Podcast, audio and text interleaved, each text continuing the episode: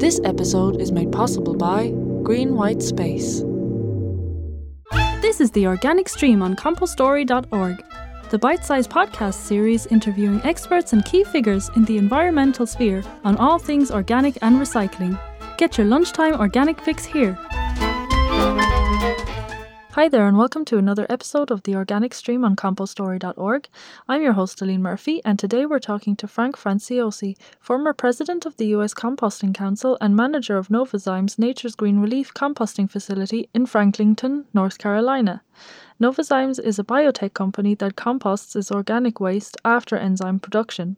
So in the interview, I'll be asking Frank lots of questions about the facility itself, the equipment, the process, the markets he sells to, and also broadening out the discussion to talk about the market value of compost in the US generally, what we can do to make it even more popular, and what to be aware of when starting a composting facility yourself. So let's get stuck in. So Frank, could you tell us a little bit about yourself and how you got started in composting for Novozymes? Yeah, I actually got into this business. Didn't know anything about composting and had answered an ad in a paper to manage a composting facility in North Carolina. And at the time, I knew nothing about what composting was all about other than the normal basic biology and science behind it. And I got involved with the US Composting Council, which was a good resource for me. I met a lot of people, visited some sites, and really learned how to do it on a commercial scale. And I started this facility and then got out of that facility, worked there for about 4 or 5 years, and started another facility, which is working with Novozymes. At the time, they were looking at alternatives for their residuals coming out of that plant. So it was an alternative for them. Traditionally, a lot of the biotech industries do a lot of land application of their residuals and put it on farmland, which is, the cheapest way to do it. However, what has happened is a lot of the area is starting to get more urban, so we're losing that farmland. So this was another way of actually looking at more of a sustainable approach for the residuals long term. And how much residuals do you take from Novozymes itself? We take about 35 to 40% of the residuals coming out of the process, the plant in Franklinton, which is just north of Raleigh, North Carolina. Right. And how much do you produce then? We produce about 35,000 cubic yards a year of finished product. And how much is that in tons?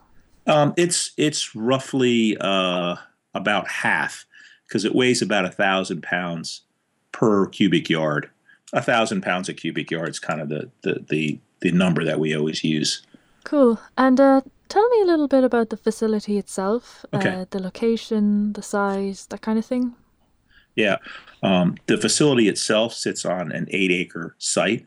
We have about 500 acres, and we're smack in the middle of that parcel, so we're surrounded by a wooded area. It's very much a rural area, so we don't have issues with, neighborhoods encroaching on us because we own the land around it. Sounds ideal for what you're doing then. And could you talk us through then the general process of composting at your site and the equipment that you use? We have, we start off with the front-end loaders. There are measuring cups. Okay. And then we have a big mixer, just like you mix when you're baking a cake. It is a Kuhn Knight. It holds about 35 cubic yards. It's a commercial industrial mixer. So this is a rotating reel, and it's got augers in it that are against it. And then there's a conveyor belt that comes off that mixer. We have a truck that parks underneath the conveyor belt. And a conveyor belt conveys the mixed material into the back of the dump truck, and then he takes it out to form the windrow. And then the windrow, they're about 12 feet wide and about 6 feet high. The turner, it's a Backhus, a German turner, and we turn based on meeting our pathogen reduction, basically one time a week or once every 5 days, and then taking temperature measurements every 75 feet. We do that with a manual probe. And we use a compost manager system that's developed from Green Mountain Technologies. So we can data log that back into our PC so we can track the temperatures. So after 60, 65 days, we'll pull that windrow up and we'll feed it into a screener. We have a Backhus star screen. It's a rubber star screen. So all the fine material falls in between the stars and all the large material runs up. the oversize, as we call it. We take that, and that goes back into the front end of the process. And then the fines, we can screen to whatever particle size we want based on our sales demand and what our inventory is. And then we'll stockpile that material, and we'll let it cure for another 60 days. So most of our material is at least 120 days old before we sell it, depending on the season. Our spring, we have a big spring sale season, which starts in March. It runs through May, and then it dies down in the middle of the summer months. It gets really hot here, and then it picks up again in the fall. So we have like a pretty much a 6-month sale season. That's pretty robust. That's great. Yeah. And is most of the material you take from Novozymes, or is there any other places that you take them from? There's a wood molding manufacturer that we take the sawdust from, and then there's 5 different municipalities in the area, and they bring us yard waste. And so we have to grind that. Some of it comes in pre-ground, and some of it we have to grind. So we have a horizontal rotachopper grinder, and we'll grind that down into 3-inch minus material. And we sell everything bulk. We don't bag anything. So everything goes out in large tractor-trailer loads. Yeah. Cool. And to give us an idea of how it sells, what are the markets that you sell to? Are there many? So, you know, the traditional markets that we sell into are the landscape construction or landscape installation markets. We also sell into the nursery market, and we do sell to some the golf industry. And then the new area that we're in is it's called green infrastructure. I don't know if you've it's also called low impact development. And there's some new rules and regulations that, you know, if you build a building now, you have to estimate how much stormwater flow you're going to have, and you have to catch that 1-inch rain event. So we're starting to sell compost into those markets because compost has a high absorption rate. It'll hold a lot of water. It's basically a natural fertilizer, and it's a great growing media. So there are several areas where compost is being used. Green roofs is one of them. You heard of rain gardens or bioretention basins, green swales. And these are all different applications within that green infrastructure category. So that's happening here in the U.S. And then more and more, we're seeing compost being incorporated into the soil. So there's a better percolation, a better infiltration rate into the soil. That's a whole new market. We're just kind of scratching the surface. And then another market is erosion control, which is preventing the sediment from running off on construction sites. And that has been a huge market for us just in the recent years. We're just starting to sell a little more into agriculture. Agriculture, believe it or not, is not a big market for us, but more and more people see the value of using compost. And then there's a big push here in the U.S. to grow local, buy local. So we're seeing more smaller farms, and people are now more interested in keeping their farms, but growing organic and being able to provide that to a farmer's market rather than a grocery store. That's amazing. Yeah, that's very promising. And you have a number of different products for different uses. I presume it's high quality compost you're selling? Yeah, we, you know, because of our feedstocks are very consistent, we get a very consistent product on the back end, and we don't change our process. So that's been a big part of us, is keeping that quality control on the process side and also on the finished product side. And then we screen to different sizes. We screen really, really fine mesh, 1/4-inch material. It's, you know, very fine. That goes to the golf course market. That goes to that green roof market. And then we screen like a 3.5-inch, 3/8-inch product, which is pretty kind of general purpose. It can be used in potting media. It could be used as a mix. It could be used directly into the garden as an additive.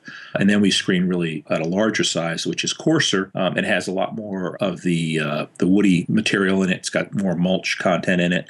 And that's used for erosion control because that'll hold the slopes, and that, you know, just like a mulch will hold and give you temporary stabilization of that slope. And then we do some mixes. A lot of people, they don't realize the value of the word compost, so they're used to buying topsoil. And we don't sell topsoil because that's not sustainable, but we manufacture topsoil. So we take a portion of compost and we blend that in with some sand and some silt and some clays, and we make what I call an engineered topsoil. And that's a very popular product because when people say, well, you know, do you have topsoil? I said, no, we don't have topsoil, but we have engineered topsoil. And they go, well, what's engineered topsoil? And it's basically a topsoil that we create by blending other ingredients in with it. And that's been a huge market boom for us. because, again, people are more used to buying topsoil. But when they buy topsoil, they buy weed seeds, they buy, I mean, who knows what's been sprayed on the fields. So it's an unknown, but see, they think if it's black, it's good because it's dark and it's rich. But when you look at the analysis of topsoil here in North Carolina, there's really only about 1% organic matter in the soil, and our compost has about 60 to 70% organic matter in it. So it's very high in organic matter, which is really the secret of compost. It's all in the organic matter, in the humus. Yeah. Right, and. Why do you think that there's so little understanding about compost then, you know, in a general sense? So I think, you know, it's all how it's marketed. And a lot of compost is sold in the U.S. not as compost, but as a soil supplement or as a topsoil or, you know, a manufactured topsoil. And that's just a stigma that people have to just get over time. I think one of the challenges that we have in the industry is to monetize the value of compost, because if you took each and every one of those components and you started adding not just the value of fertilizer value, but the cation exchange capacity, the organic matter, the biological activity. But people don't value that. They just look at NPK, nitrogen, phosphorus, potassium. They don't look at the overall picture of soil health. I think part of the problem is, you know, the commercialization of fertilizers, the brand naming of fertilizer, and, you know, hey, it's springtime, time to go out and get your spreader. And, well, you know, we don't have that market appeal. So we're trying to work on people getting back to basics. One thing that the recession has done is it has increased awareness on waste, so people aren't wasting as much. The other thing is people are now growing a lot of gardens themselves. So that's been a big push for us. Community gardens are growing all over the U.S. There's a big push for urban gardens. You know, so I think it's an awareness thing, and I think we need to do a better job at educating the general public as well as school kids, because if they learn it eventually, it'll become common practice. Yeah, so get it into the school curriculum. That's right. And do you know of any other companies or businesses that are composting their organic waste? I don't know of any right off my hands that I can think of, but, you know, that changes all the time. I know there's some egg processors that are doing it here in North Carolina. There's some tobacco companies that are looking at doing it with their stems. So there's other industries. I don't know if it's just biotech per se. And a lot of it, I tell you, I'll be honest with you, a lot of it is and the big bridge that I had to cross was the big liability issue here. You know, oh, what's the liability? You know, and I think a lot of the corporate people say, well, that's not our business. We you know, we'll just send it to a facility. So a lot of facilities are taking probably similar material like we're generating and composting that material. There's a plant not far from us that makes amino acids, and I know they have a leftover residual, and they're taking that and they're shipping it to a competitor of mine, and they're composting it. So directly setting up a facility on their site, I don't think there's a lot. But I think there's a lot going to compost, but you just don't know about it because they're private contracts that they've arranged. Yeah, well, it's good so long as they're composting it. That's right. Yeah, that's right. So what do you think it takes to get started on a facility like your one? You know, it's very much baby steps. And I think the approach was prove it on a small scale, figure out what your technology is. The obstacles that I look at are, of course, money is one. But you know, location is really important. We don't really have an odor problem, but, you know, when you're handling stuff like food waste and some of the other materials, if you're handling manures and there's dairy farms all the way around you, there's not an odor problem. But if you're handling dairy manure or food waste and you're surrounded by a housing development, then there's an odor problem, right? So I think location's very important. You want to be near a major road, but you don't want to be right on the, you know, you want to be off the major road. You want to be in an area that is pretty much, you know, what the growth around you is going to occur. Like, I know there's facilities that have been around since the 1970s, and what has happened is everybody sold the land around it. So now it's all housing. Well, now you have all these odor complaints. Well, it was there, and, you know, since the 1970s, nobody. Yeah. So location's important. And, you know, storage issues, seasonality, those are the big issues. And then, you know, how you plan your facility, you know, looking at the process flow and how materials come in, and you want to try to make it as linear as possible, just like, you know, an auto manufacturing line, the line's straight. So you want to have an engineer be able to figure that out, but you also want somebody that has knowledge in the industry. It's a lot of materials movement. So if you want to move something a short distance, you could move it with a loader. If you want to move it a little bit longer than a short distance, say 60, 70 feet, maybe it's better to use conveyors or a truck, a dump truck or a conveyor in a truck. And then, you know, your runoff, you want to make sure if it's an outdoor facility that you're capturing that runoff. So contamination is also an issue. So those are the big things. And then sizing your equipment for your facility. So like, you know, it's really better to start out with leasing equipment because the life expectancy of that equipment may be short, like a grinder that takes a lot of beating. So all those little things on figuring out what movements are and how to increase your efficiency in those movements are really important.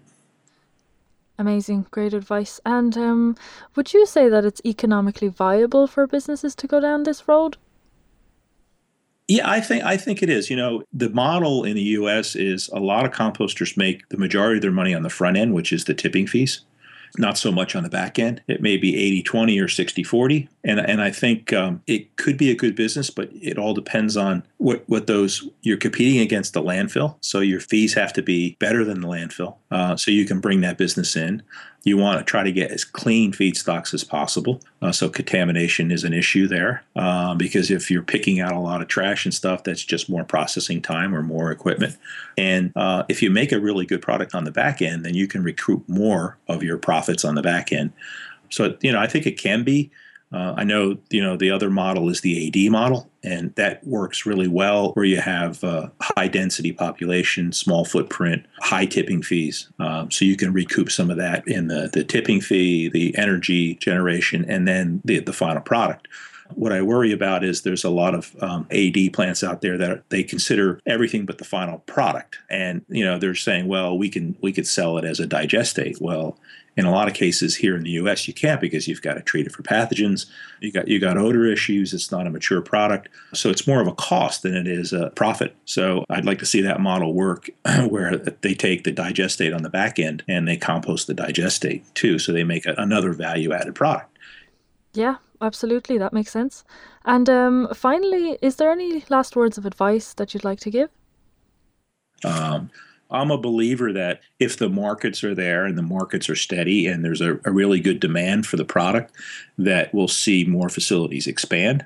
We'll see more facilities being permitted because the economics start working out a lot better because, you know, a lot of the composting that was done early in the U.S. was mandatory state mandates on keeping yard waste out of the landfill, which was a smart thing to do because it's useless in a landfill.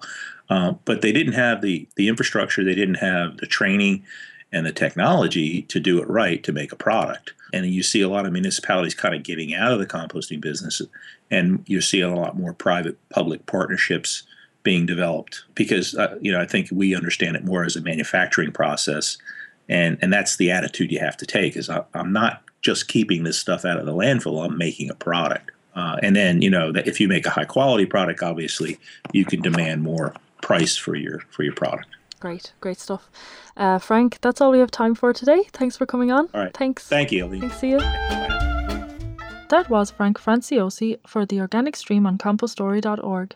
For more information on Nature's Green Relief, visit www.naturesgreenrelief.com. And as always, you can find us on compostory.org or on Twitter. Our Twitter handle is compostory.org. That's all we have time for this week. Hope you tune in again next week. You were listening to The Organic Stream on compostory.org. This episode was made possible by Green White Space. Green White Space is a not-for-profit social enterprise specializing in media and social innovation. Find out more on www.greenwhitespace.org.